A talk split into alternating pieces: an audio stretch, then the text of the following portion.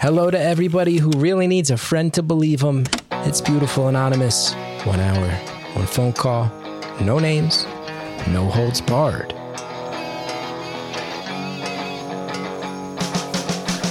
I'd rather go one on one. I think it'll be more fun, and I'll get to know you, and you'll get to know me.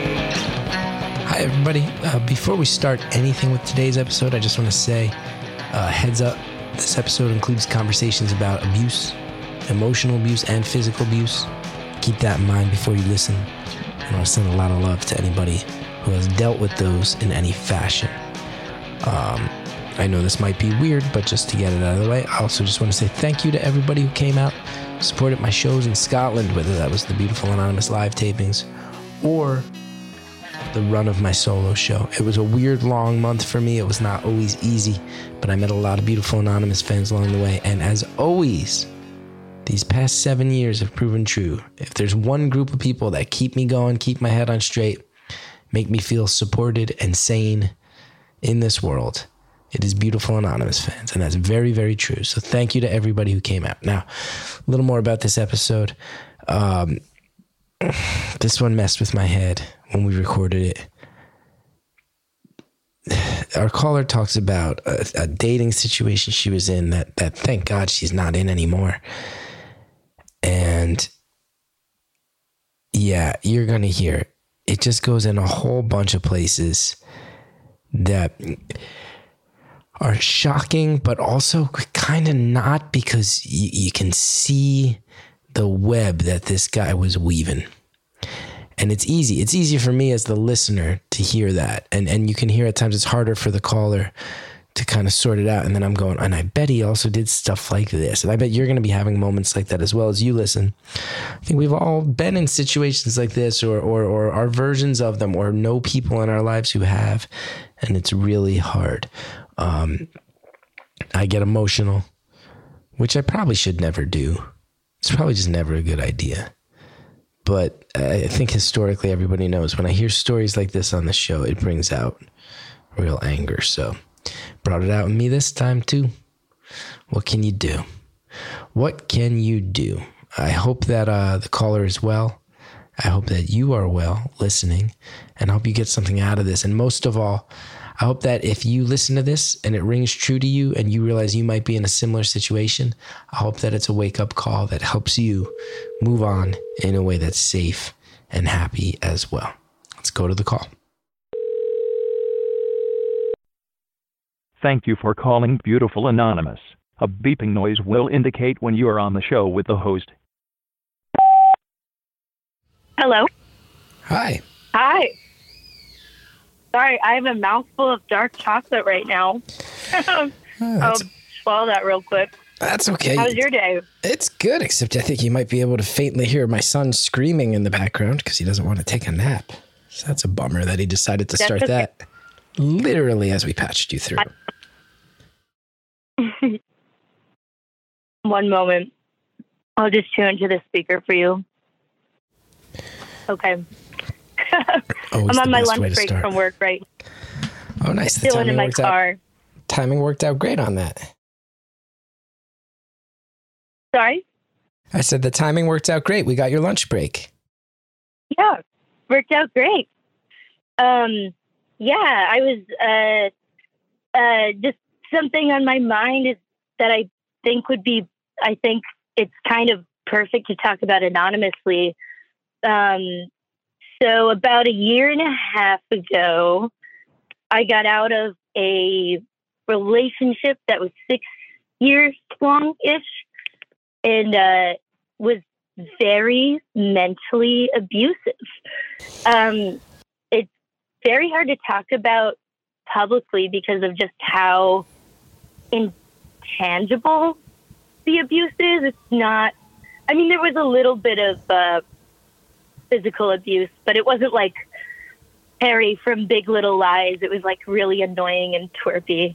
Um, so, yeah. I'm so sorry that you had to go through any of that. No, thank you. Means a lot to hear. I'm glad you got out of it. I'm glad to hear you're on the other side of it and comfortable to talk about it. Yeah, it's really interesting. So the reason I got out of it is, um, uh, my so I was living with my ex, and then my uh, m- we we had roommates, and my sister moved in with us. And um, at the time, I was uh, my mental state was like so degraded from gaslighting over time that I was pretty convinced that I was like an evil person. It's hard to explain, but over time when you're criticized so much, you like I I assume it's a little bit like being in a cult, but you like start to feel like um oh like I'm an inherently bad person and like even when I would do good things I would be like oh it's it's like a it's like my mask like I'm only helping this person out because like it's to cover up my inherent evil nature. Um, and then when my sister moved in, she was like, "You're you're like really nice. You're like a very nice person." And I was like, in my head, of course, I was like, "That's because you don't know." I don't know. it's kind of like the the real tragedy, in my opinion, of abuse is the way people the way your mental state just gets so degraded and you really miss out on like your competencies and your relationships and opportunities outside of the abusive relationship. And you may have said, can you remind me how long you were in this relationship? Uh, we were so uh, we were. I was 18 when I first started like seeing him and dating him, and then it was actually him who broke up with me. uh, and I was 24 when that happened.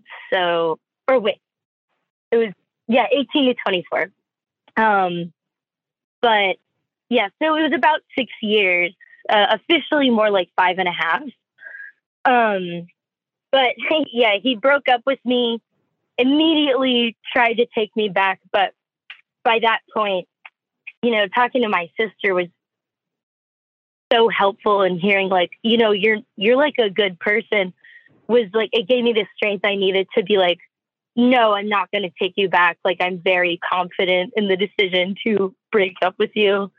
Um it's really hard to break up with an abuser because they have you um once your mental state is that degraded they have a lot of power over you because you don't trust your own instincts or perceptions and you don't and and then they sort of groom you to rely on their on their instincts and perceptions and like their distorted version of reality becomes like the only reality that you feel like you can trust. I'm explaining myself okay?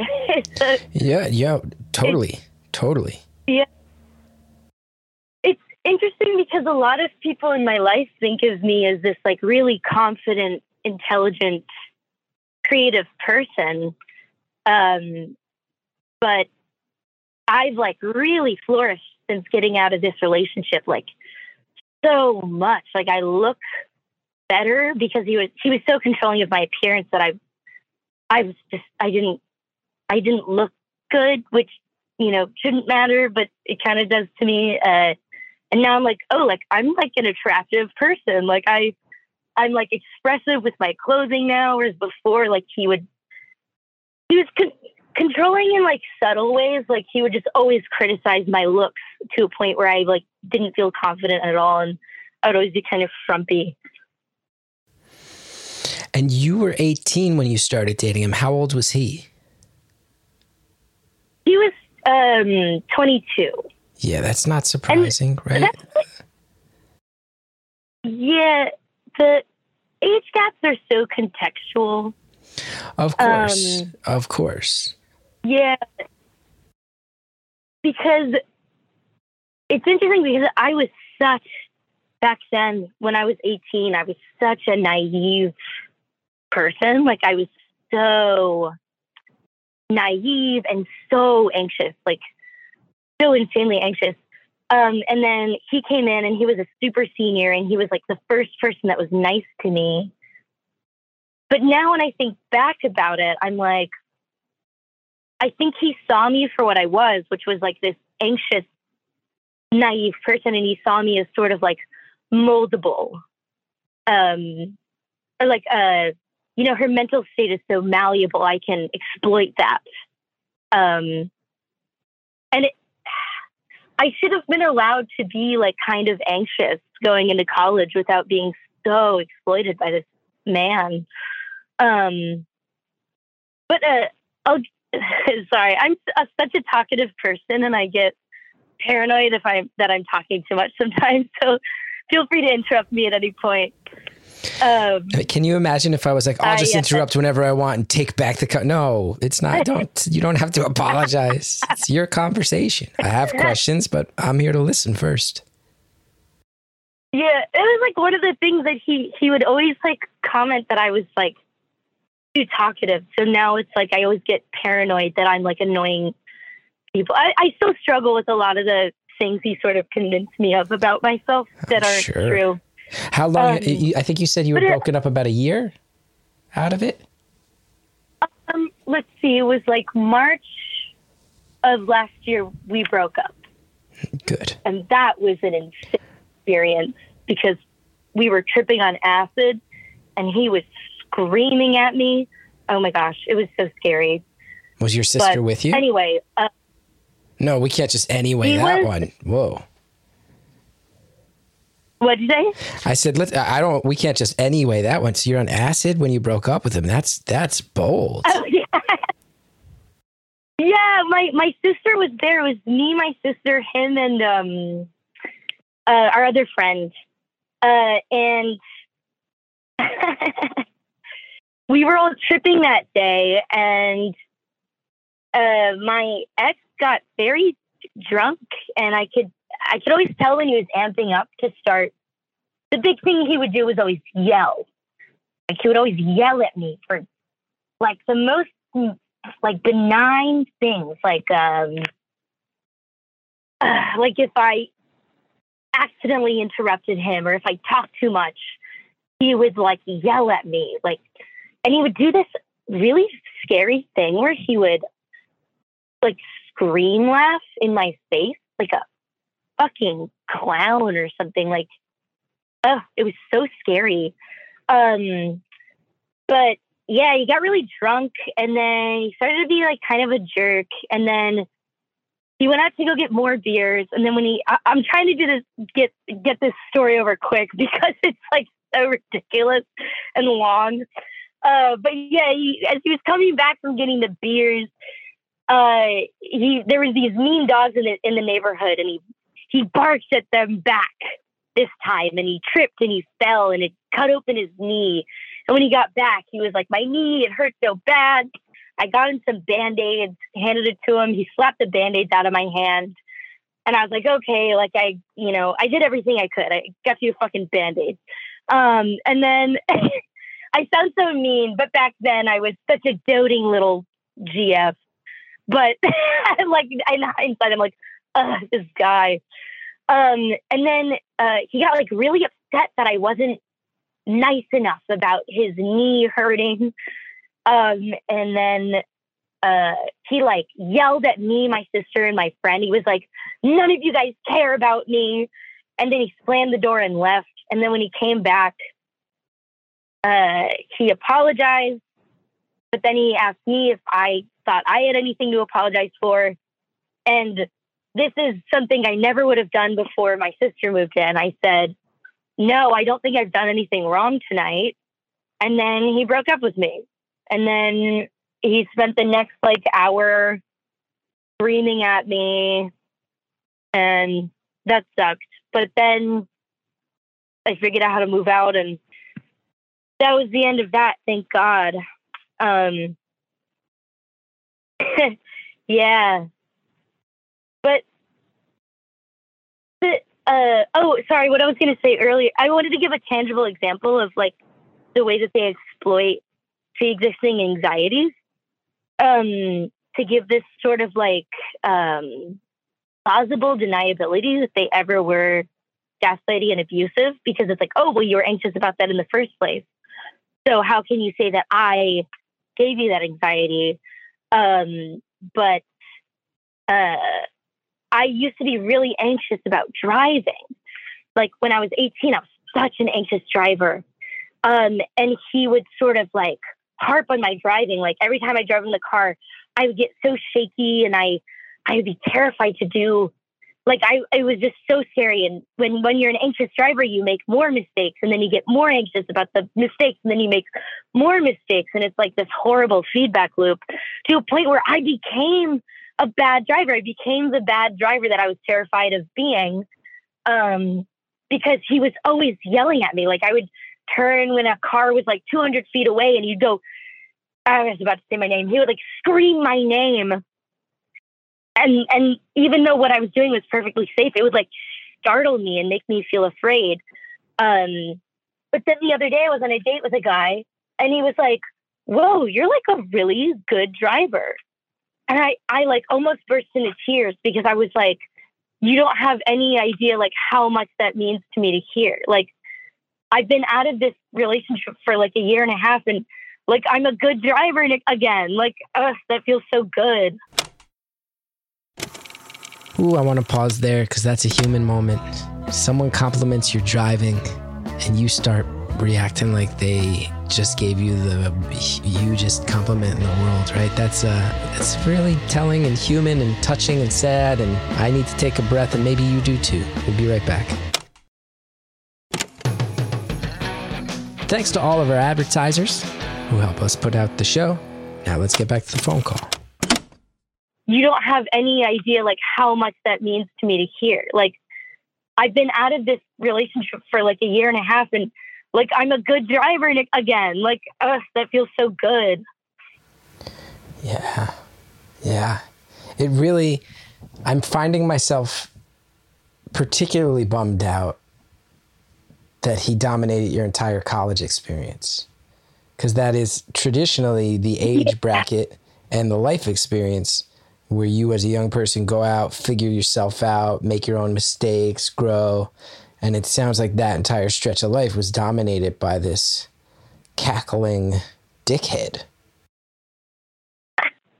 He's like a secret psychopath. I genuinely hope he's improving, but um yeah, that's something I kind of struggle with is like I didn't I did get my entire college experience kind of dominated by this man. So that kind of sucks. Um, but it's not something I try to ruminate about too much. Um, I don't, the, my experience has informed me so much that it's like, oh, well, my experience was like different from most people's. Like, I feel like I'm coming out of it and like growing a lot. So I don't know. That's like kind of the way I can come to terms with it is like the amount that I've learned from it is like the way that I can come to terms with it, if that makes sense. Of course. Like I can help other people because you, of my experience. And you are who you are today figuring yourself out again, feeling strong again, mm-hmm. feeling like a good driver again because of all that. Um, yeah. So why sit and dwell on it, the regrets? It, but I would. It just it, it gets me. It gets me angry on your behalf, for sure. Thank you. That's that's like one of the best people. One of the best things people can say is when they're like, "I'm angry on your behalf." can I also say uh, something I've else? Heard that Mm-hmm. Sorry to interrupt. happy to phrase it that way. No, if that pushes the buttons. I also want to say this. This sounds like the type of guy. He sounds very much like a narcissist. Is there anything else you want to apologize for? Is there anything else, like? Oh, you're not. Yeah. You're not. You're not tending to my. I felt. I barked at a dog and fell down, and you're not tending to my boo boos in a way I find satisfactory. Like this is sounds like a real narcissist, and this sounds like the type of person.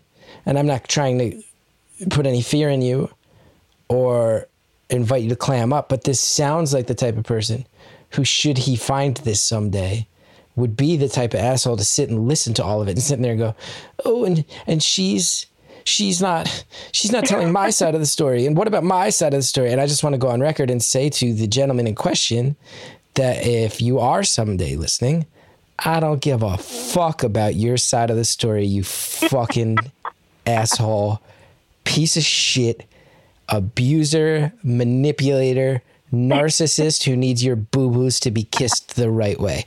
Fuck you.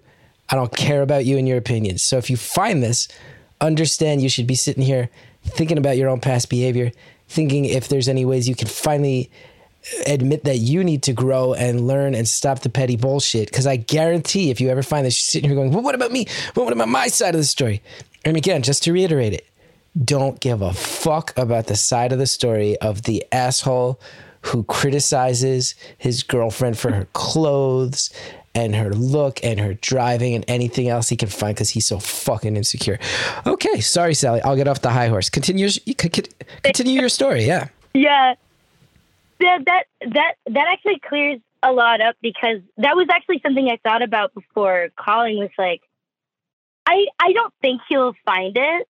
Uh but I think about like uh like there are definitely things like I could have done better throughout the relationship. One thing I've gotten criticized for by people that I'm no longer really friends with is you know, you need to take accountability for you know, it was you you were part of why you stayed in the relationship so long and like you need to take accountability for that.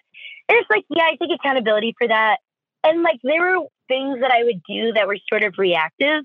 There were things that like like I would do in a healthy relationship that I couldn't really do in that space. So like, you know, if you have a everybody knows like in a relationship that is healthy, if you have a problem, you need to like bring it up and like talk to the person. But like in that relationship, I wasn't very good at like bringing up problems because in every experience that I had bringing up a problem, it would end with me getting like yelled at or like abused.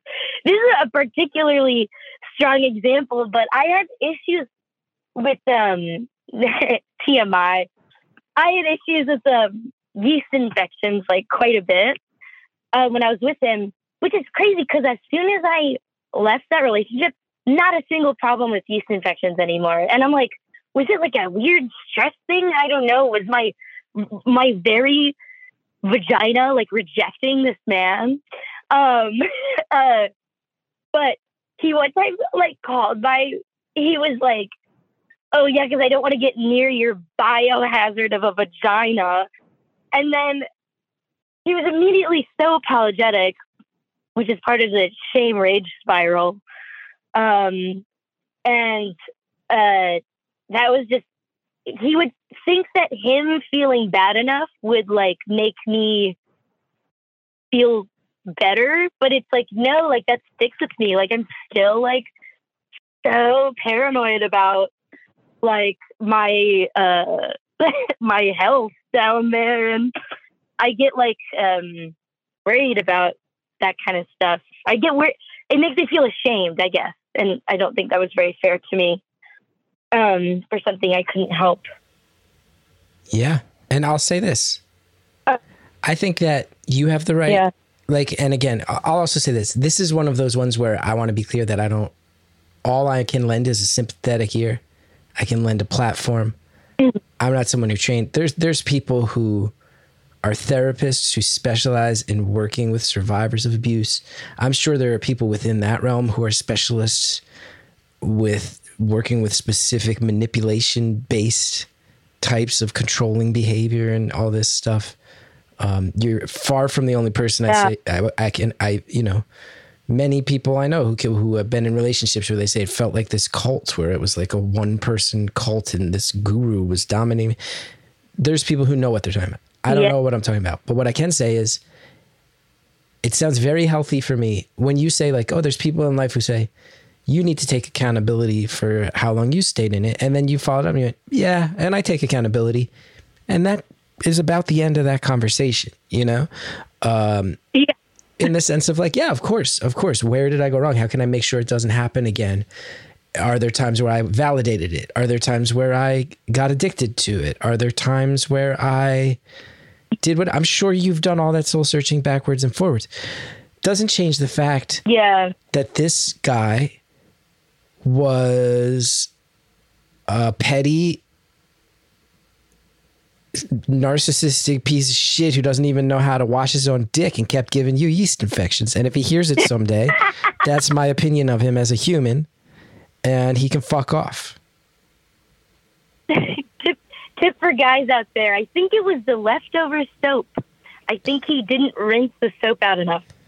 Um, This guy can't even But- wash his own dick, and he's sitting here telling you. He, this guy can't- doesn't even know how to wash his dick, and he's sitting here telling you how to live your life. Learn how to clean your own dick, and then we, then then maybe you can offer anyone else crit- criticism on how they're doing. I love this. I'm here for you. I'm here for you. But I do I do have a particular and look, I've been in I'll say this too. Happily married 8 years. I had a lot of mm-hmm. other types of relationships. I had I had a relationship that was on and off with the same person for for 8 years dating before I met my wife. And there were stretches of that that were extraordinarily healthy and stretches that weren't. I had relationships that were very short that were fine. I had relationships I messed up, and I had some relationships that were unhealthy. But I don't think Yeah. I had any that were based on trying to dominate and trying to make it all about let me tell you everything you're doing wrong. I really don't think so. Um, Yeah. but I can say that I've met I've met other people with stories like yours, and I've seen these guys, and they're always they. And I don't know if the, if this will ring true to you. From the outside looking in, you go, oh. I've seen this type of relationship where you go, oh, this is a guy who uses his own relationship to feel big. Because to everybody out here, like me, looking from the outside in, this motherfucker is so small and he sounds like that exact type of person. Oh. Sounds like the type of person that's like, if a, if a dog barks at me, I bark back, and it's like, no, you'd like to think you're the type of guy who barks back, but what you do is you fall down and you skin your knee and cry about it, and you know that's who you really are on the inside, and that's why you have to be mean to your girlfriend. I, I want to clarify something. Um, the one thing guy. that it took me until well after my relationship was over to articulate that it was abusive because one thing that took me a while to realize is abuse is not like intentional like abuse is like unintentional just because a person has so much shame and pain within themselves and trauma that they won't deal with in a healthy way that it has no like when you don't empty your cup, it overflows into someone else's. It's like if you, you know, hit like his dad was really, really abusive and he never dealt with that in a healthy way. So then now he was abusive to me. Um, and he wasn't, he was like this, he's a nerd, he's a nerd. Like he was like a little nerd. Like when he did hit me, it was like always a he again always with the plausible deniability um he would it would usually what it would be is he would be having a nightmare in his sleep and so i would like i think this happened like twice and then i learned to not do that anymore uh, but i would like try to gently wake him up from his nightmare and then he would just slap the shit out of me but it, it would be so much that um you know, if he like slapped me briefly, like waking up from the nightmare, that would be something I would understand because that's like obviously not on purpose. But it would go on for like 30, 40 seconds. Like, okay, you're definitely awake. You're definitely not sleepwalking right now. You're definitely hitting me. And again, if, but then the next morning he would, I would be like, hey, 30 can or we talk 40 about minutes? what, I'm sorry, seconds, not seconds. minutes. Seconds. Uh, yeah. Oh gosh, that would be a lot. 30, 40 minutes. No, no, no. No, it would be 30, like 40 30, 40 seconds is a lot. slapping my arm. And then the next morning, I'd be like, hey, like, I know that it wasn't, I know, like, you were, like, kind of asleep, but can we just, like, talk about, like, do you remember that? And he would be like, do you realize what you're accusing me of? And I'd be like, I mean, yeah, like, I'm not. I I don't know. It was just like yeah, like you kind of slapped the shit out of me last night. Like, can we talk about it maybe? Um. Well, and, and Uh, oh, sorry, finish the thought. Yeah. Finish the thought. Oh no no no. Uh, uh, I was just thinking it's interesting how a lot of people draw the line at hitting. That's like the point where people get um, like all up in arms. But the hitting was like the least of my problems. Like I didn't care about that. I think too, it's like now we're starting to talk about semantics and it's starting to connect back. I imagine some of this thing where you say there's people in your life who say, well, you have to take responsibility for your end too. And you sit here and you go, yeah, yeah. And people might go, well, can you really throw the word abuse around? He wasn't really hitting you. Well, he did. Well, he was having Oh nightmares and woke up and this and that. And he's a good guy and like he's real fucked up and he's real troubled in his own. Here's the thing. He, and again, I was going hard at him before. And I'll say this he's allowed to be fucked up too. He's allowed to have a shitty dad. I, I'm cursing so much in this one, but stories like this, if you've listened to the show for a while, you know, stories like this always send me into a rage. They send me into a rage. It's Yeah. like he's allowed to have a real bad dad. He's allowed to have been through a lot. He's allowed to have have it damage him. He's even allowed to have it boil over in ways that he can't control. But if we're going to take all of that and start getting into a semantic debate about, well, is that really abuse? Um, and are you going to take your responsibility? It's like if we start debating word choices, that's not what matters. If you want to go, uh, maybe it wasn't abuse, it was just you guys mixed together was extraordinarily unhealthy. Well, okay, then it was an extraordinarily unhealthy thing that sounded like it was on its best day, mentally exhausting, and way more often than that, somewhat dangerous for you at, at, at the very least for your self-esteem and at other times it's a person screaming in your face hitting you screaming while you're driving like this is unpleasant to think about these are images that sound mm-hmm. unsafe that feel unsafe when you picture them in your brain so it's like Yeah. Yeah. yeah, respond. Go for it. Because you see what I'm saying. I'm like, I don't care about the Oh. semantic debate. And and look, I was going hard before this guy's a piece of shit, and I think all that's true. But it also is, if all those things are true about him, he's allowed to be as messed up as he is. But if he's not dealing with Yeah. it and it's rolling downhill to you, that is ultimately his responsibility to try to be the one to break the cycle. And I don't really care about a semantic debate. It's a situation that you need desperately to get out of. Call it what you want. Who cares about the debate surrounding it? Yeah, the the semantic argument is one I've actually gotten so extremely hung up on. Um, so you you were mentioning like my college experience. It's, actually pretty uh, poopy the way I think a lot of my friends have treated me after the fact. you say poopy? Um, so poopy. After all the cursing I've done, screaming the F word as loud as I can, you're just going to go ahead and say poopy? Okay. Okay. yeah, That's uh, fine. it's been a pretty pretty silly. Uh, oh, we, oh, Uh, I look like such I look like such a potty mouth. We're yelling. poopy and silly. Anyway, I'm just Um, kidding. I'm kidding. Continue. uh, I I uh, I haven't always been. So uh, I got out of this relationship, right? And then I tried to do the whole like, you know, we were in this friend group, like all of our friends were sort of intertwined. Um, and I tried to do the cordial thing for a while, but then as I started to, you know, I uh, I've been in therapy for like a long time, and it's been Good, really, good. really helpful. Um, never my therapist is such a boomer. Like I, I like met him and was like, I'm gonna have to change therapist.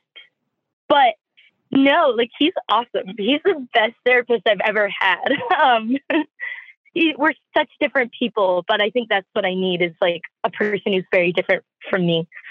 Um, he's just this like southern boomer dude. Um, uh, oh, and then one quick thing I want to say: if anybody if anybody listening is dealing with something, Dr. Ramani on YouTube, R A M A N I, has been equally life changing to me as therapy. Like, she's amazing. Um, but I, uh, a lot of my friends from college are the kind of people that post all the time. They say, believe women, you know, listen to women, blah, blah, blah, blah, blah. And I, I, you know, I talked to, uh, you know, I think this, you know, my ex, who is like one of your best friends, was extremely abusive to me. Um, and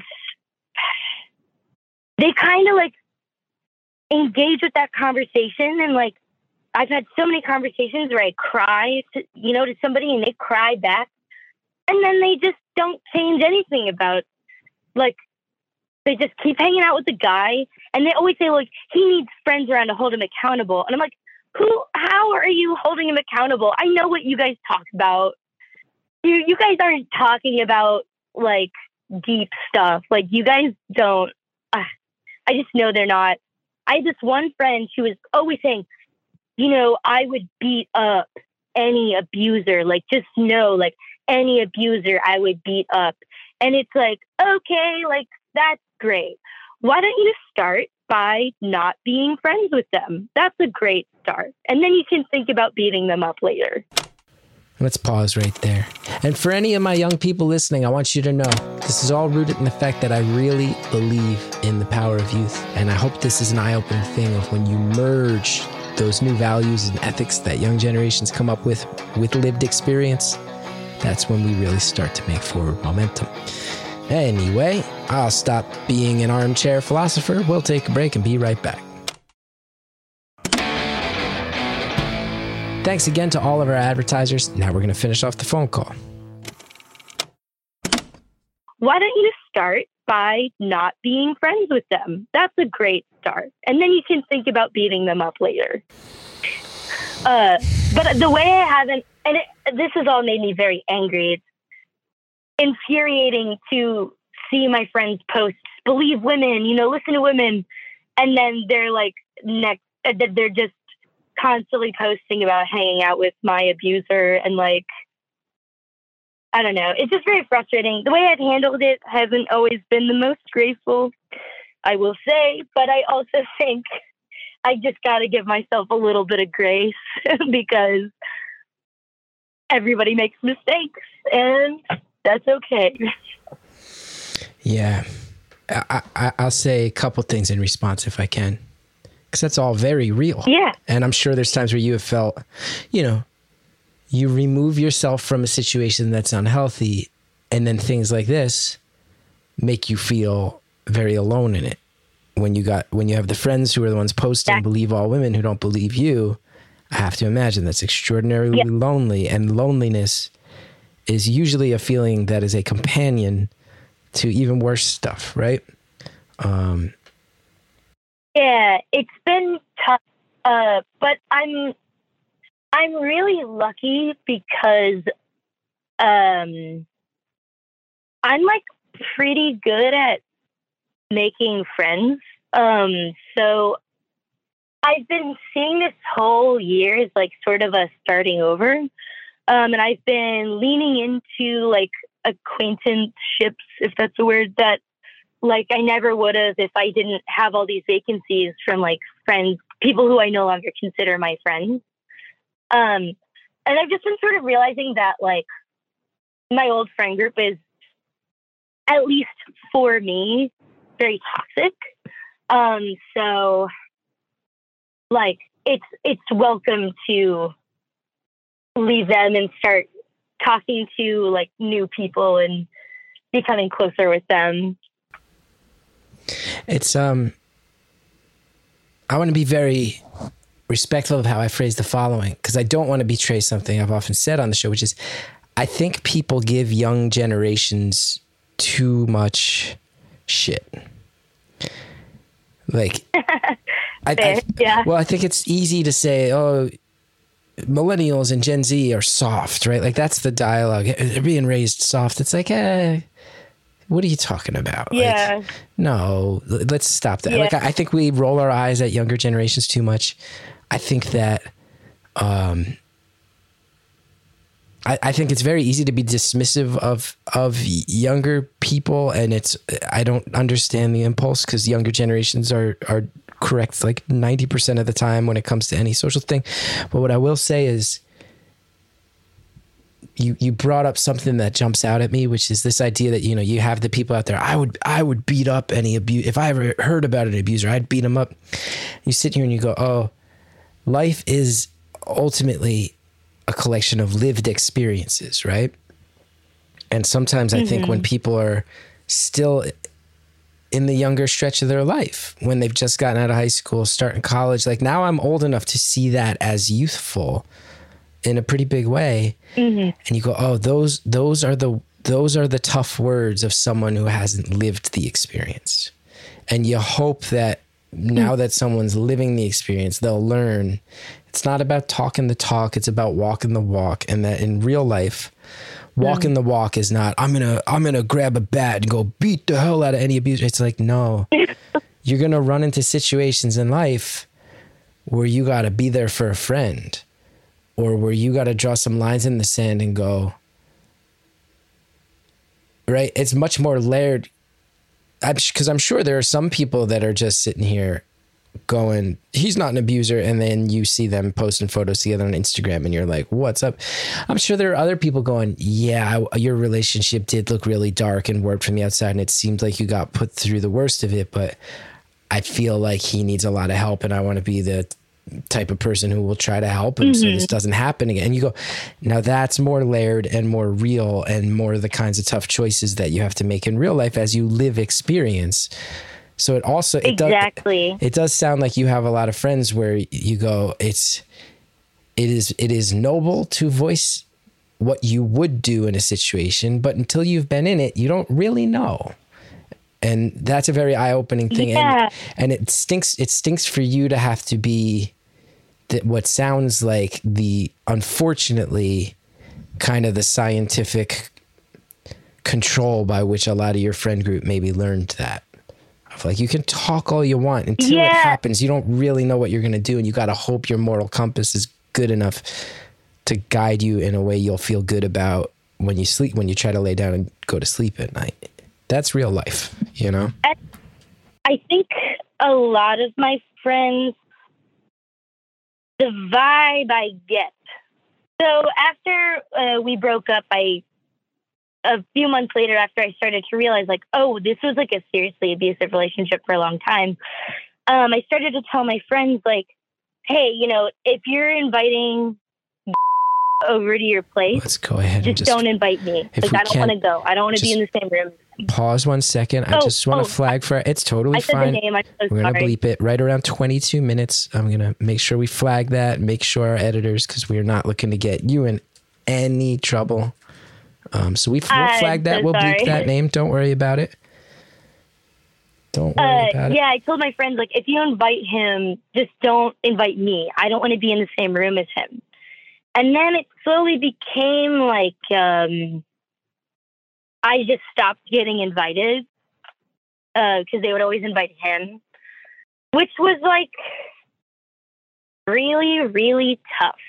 Um, because it was like, oh, like oh, I've I've I've sort of made this bed where I've like given people the go to hang out with my abuser and I don't know, it's just tricky, but it also opened my eyes because I was like, oh, okay, I just won't be friends with these people. Like, yes. Yes.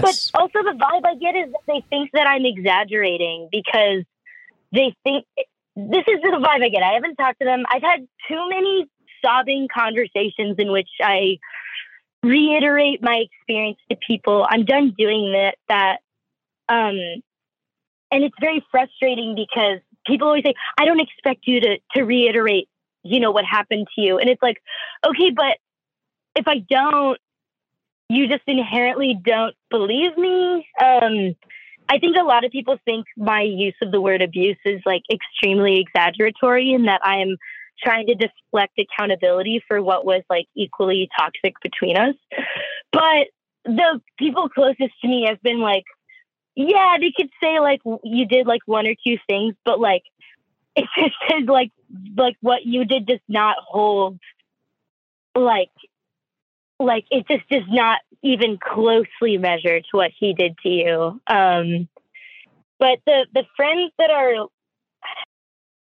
it was interesting you were talking about like the semantic of the word abuse because that's one thing I run into a lot is a lot of people thinking that my use of the word abuse is like very exaggeratory or that my I'm like making up the experience in my head if that I don't know Right. like yeah. of course. I, I, I I or think that this happens. pussy or or you're being harsh on him or you're not considering his side of the coin or whatever it is they can come up with all the reasons they want it's you are allowed to use that word and it should be taken very seriously when it's used and if they decide Yeah, that you're being if they decide you're exaggerating or being histrionic then then let them go and choose and let them make that choice. And like you said understand that's no friend of yours anyway. But here's another thing that if i may that it sounds like i'm mm-hmm. able to think of as this outside observer but that i, I mm-hmm. it sounds like maybe and I, maybe it is a thought you've had but it's something i'm wondering because i understand i as you explain it, I'm like, I can see this idea that friends aren't listening to you and it makes you want to rip your hair out. And and you feel like some of it is that they're judging your story, the validity of it, the severity of it. But we're also talking Yeah. about a guy who for six years managed to stop you from dressing how you wanted, managed to make you have a dialogue in your head that you were awful he, to the degree where he would he also had me um oh Yeah. sorry if I may No, he he, had also you what? had me convinced that I was extremely awkward and um like a little social terrorist. I'm actually like uh I'm actually confident saying that like these days like I'm a rather charismatic person. like like people tend to like me. But like back then I was so uh socially squeamish and like he would like yell at me after parties and be like, "Why did you say that thing? That was awful. You made everybody hate you." And it that's like a very isolating thing because he had me convinced that like none of my friends would like me if it weren't for him. Like he's the reason anybody talks to me because I'm such Right. a burden. Yeah, you're so Sorry. lucky. He's Anyway, sorry. What, Well, what were you saying? yeah, I hear what you're. That's again such a. Gro- it makes me squeamish here. You're so lucky to have him around because without him, you'd be this outcast on the fringe of society, unable to communicate. And now you're out of it, and it's untrue. But keep in mind, he was able to create that environment and keep you within it for mm-hmm. six years. So there's also a chance here. Yeah. This is someone who clearly, because look, if any of your friends perceived it the way you're saying it to me right now, as you've laid it out over the past 45 minutes, none of them would be arguing. They'd be going, at worst, they'd be going, I don't know if that's abuse, but it's real fucked up. Like that, that, that, they'd at least be saying that, you know? Yeah. So there's something to be said for Yeah. This person's very masterful at manipulation. And some of these friends who are cutting you out, it's probably fair to say, I have to imagine this guy can, as many of these people can be, can also be a hell of a charmer in the right situation. Also knows how to be the life of the party when they want it to be. That there's people who would be shocked to hear that he has said a mm-hmm. lot of this stuff to you. That doesn't just extend to romantic Yeah, relationships. He might be playing these people too. And in my experience, again, as, as a guy who's now, I mean, it's so funny. I've been through phases of my life doing this show over these years where now I'm in my 40s and I'm a dad. Like I'm demonstrably of an older lifestyle than you, but I go, I know versions of this, and what happens is this: there's there's going to be friends you lose, and it's going to suck, and it's going to drive you nuts now. And here's what's going to happen: either he's going to get help and shape up, and he's going to own it and apologize in some fashion, or that's never going to happen. His life's going to get darker and weirder, and he's going to there's going to be a, um, a pattern of people just going, I need to get away from this person because this this is warped, it's twisted. I don't like mean it. And sadly, years down the line, you will then start hearing from people who go, Hey, I wish I had listened to you harder because I actually just had a falling out with this guy. Or like, I got some distance from him and realized actually there's some really twisted stuff happening. And that is kind of the sad reality of he's you're not the only person he's able to manipulate. If he could do it to you, he could probably reframe the conversation for a lot of these friends. And he probably has. And Yeah, he's trying well, to dodge he- responsibility or he's enough of a narcissist to convince them that his truth is the only truth.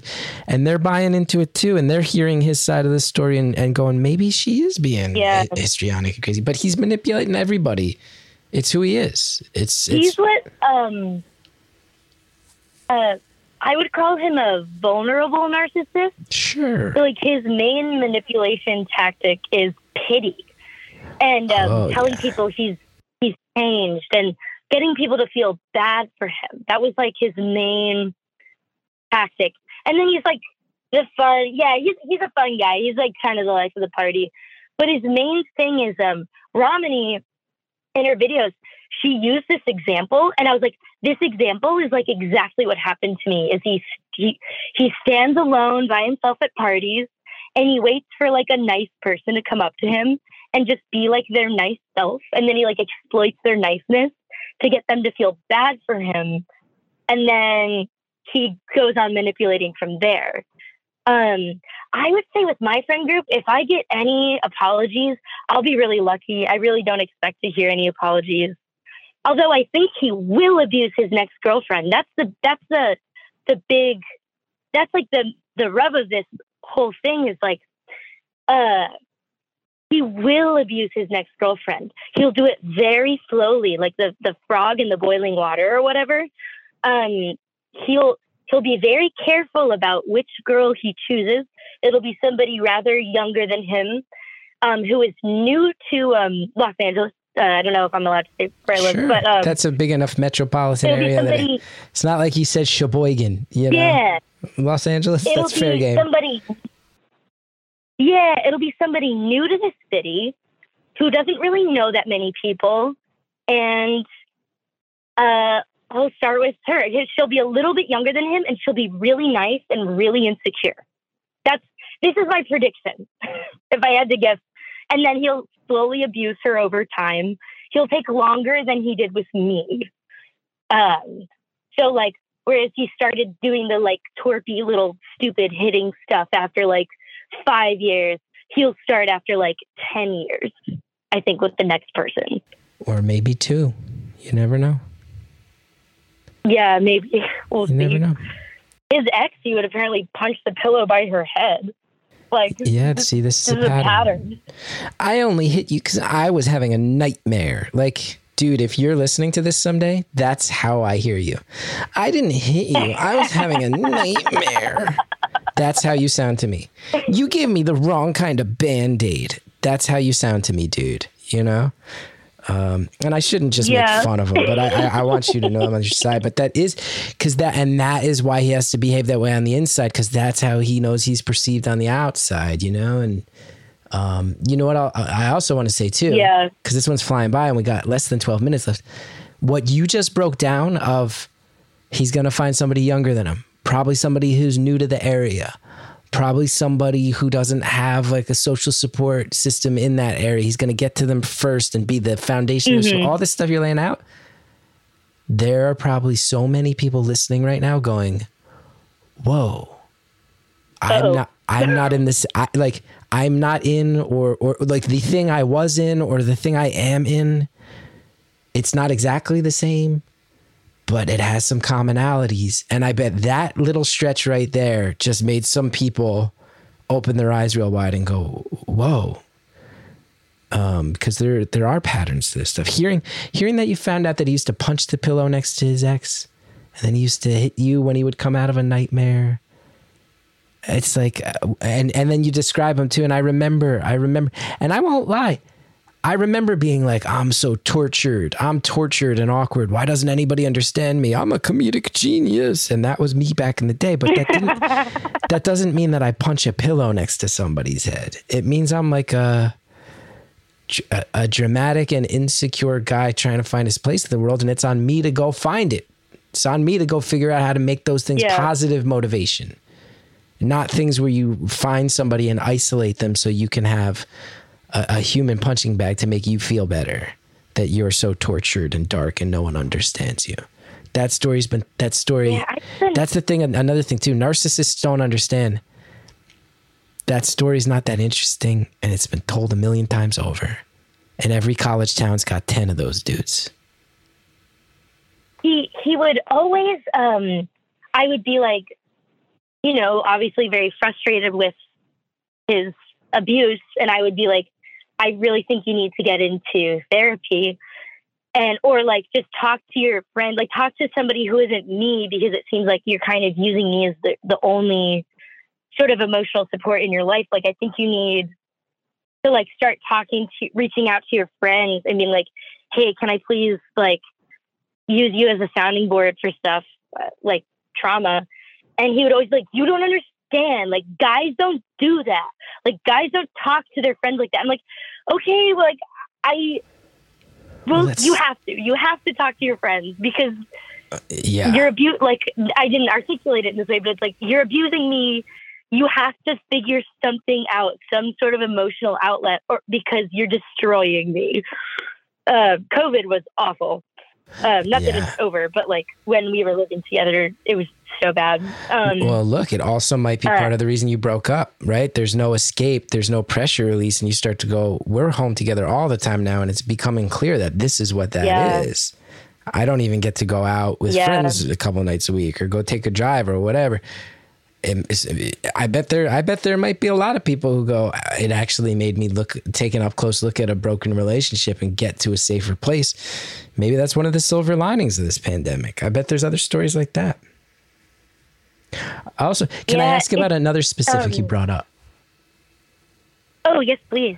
Because even as you're saying it, you're saying these things that are clear cut patterns. And I'm telling you, there are so many of us that know that story that either witnessed it in friends or were that person. Or, like I said, I remember being the young uh, in, in college. Oh man, I'm misunderstood. This I'm dark. Why doesn't anybody get? And I had anger and all this stuff. And guess what I did?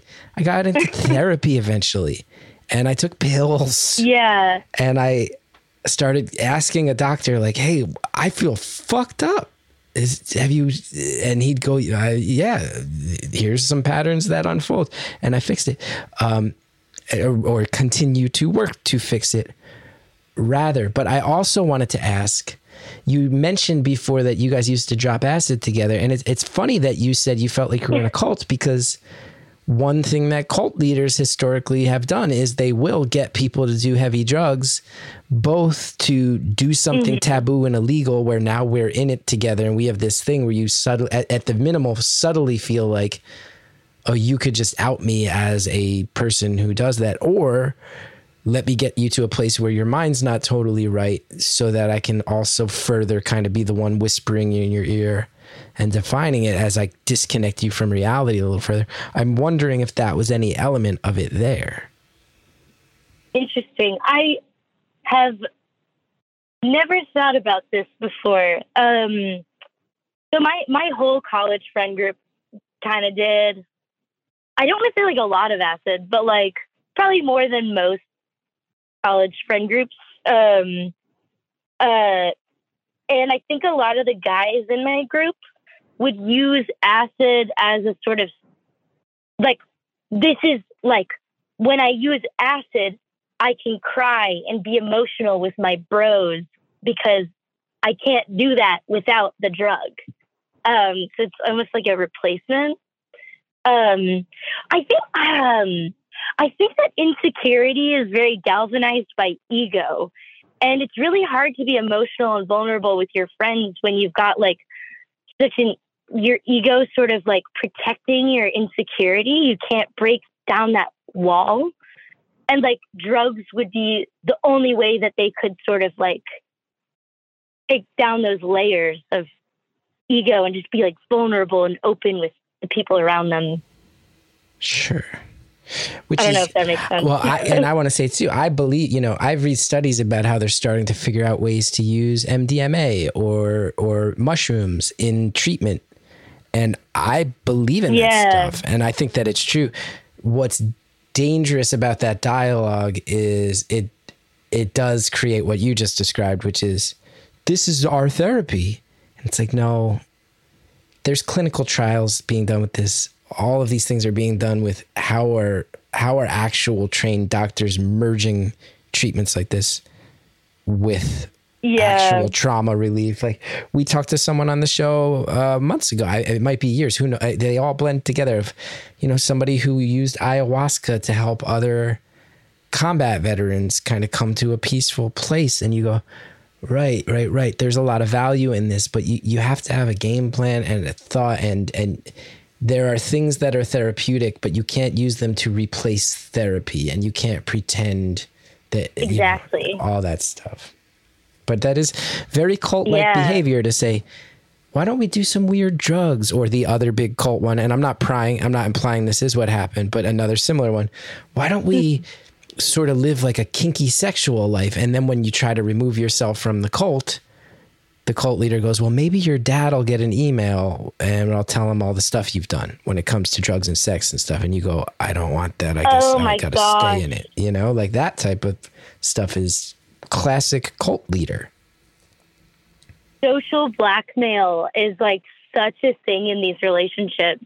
Uh, you'd be like, well, why don't I just tell everybody about like this thing that you did this one time? And I would like freak out and be like, okay, I won't, I won't ask you for anything. Like I would like ask him for a thing, like to to like not yell at me or something, and he'd be like, oh, well, the reason I yell at you is because you don't understand. If I don't yell, he, one time he was like, like the the I yell at you, it's like um the the same way that people protest, like because until people are yelling, nobody understands or listens. I was like, this is an insane comparison. Uh, like you- didn't think that at the time, You are a but now I'm like, I can't believe he compared him yelling at me to a Black Lives Matter protest. Oh my That's goodness. bananas. Well, I mean, the Uh, old school, right? The boomers had like the hippies who quiet, who secretly hit their wives, and for my generation, I think it was like, Yeah. oh, the guys who really love Weezer, who are the most misogynistic people behind closed doors, the nerd who becomes the bully, you know, the sensitive, tortured artist who wants to claim that his own inner pathos is the actual human equivalent of the entire Black Lives Matter movement. He can actually justify that in his brain. It's uh, it's Yeah. saddening to hear and sadly not shocking to hear. Yeah. Um, one thing I'll say about um, the uh, the like like if if somebody wants to like be friends with like somebody who was or is an abuser and they want to be like the guy that holds them accountable, uh, that person should be thinking about the victim as well and staying in touch with them and like hearing their side of things and listening to their wants. Because you might be the guy who's like i'm going to hold this guy accountable but while your intentions are good your actions might actually be really misguided because like like a lot of my friends like won't do therapy because they they haven't said this out loud but like they think therapists are kind of dumb. Um but it's like if you're i don't know there's there's the shame rage spiral. So narcissists aren't incapable of shame. They aren't like incapable of empathy. They aren't incapable of feeling guilt. But their guilt isn't really productive. So like they they feel bad about a thing. One thing that that uh, my ex would always do is he would feel guilty about the way he treated me, so he'd reach out or he'd like show up to an event at the same time as me to like try and like have a, a little heart to heart with me. Um, and that was just like not what I wanted at all. And it's like the actions you're taking in order to assuage your guilt are actively making me, your victim, who you were trying to make feel better, you're making me feel so much worse. Um, that was a tangent. Uh, uh, I guess what I'm trying to say is like the guys who like try so hard to hold people accountable often like do so in a really misguided way because they're again they're not listening to women. They're not listening to victims and what they want. They're just doing what they think is right because they've made up the right thing in their own head uh, And they're hoping against hope that they haven't really mischaracterized this person so severely and that they weren't smart enough to see it and they're hoping they haven't bet on the wrong horse to the degree that this would imply that they have. And again, it's one of the things that I'll say sadly is a lived experience. And I I I Yeah. I bet you are going to find out either through some conversations that heart and people, and this might be in 15 years. You might have a heart to heart with some of these people right now going, Yeah, I thought I could save that guy, but holy shit. I, I he was actually just using that as a smokescreen to not change. Like that might happen Yeah. 15 years from now. And our, our time is up. I, I want to say, first of all, thank you for trusting me with all this. I hope that yeah. Um, in I'm glad ways, I got to talk about this. and I want to say both to you and anyone listening, at any moments where I put my foot in my mouth, said the wrong thing, I do apologize. I've been here hoping that um that you can lean on me and, and, and trust that I got good intentions in hearing you out. And I also just want to say this in closing. For our listeners, we're gonna bleep it. But I'll also say you did slip up and say this person's first name at one point. And just in case Uh, anyone's last name. Oh, last name, but is that and that's how people Yeah. for I'll just Those are say weird nickname things. I will say if this is the name people greet if this person walks into a room and that's the name that people say cartoonishly Yeah. douchey. That's a cartoonishly douchey name for an abuser to have. And I think you can probably see That's that now with a year and a half with a year and a half of distance. I hope you can see that too.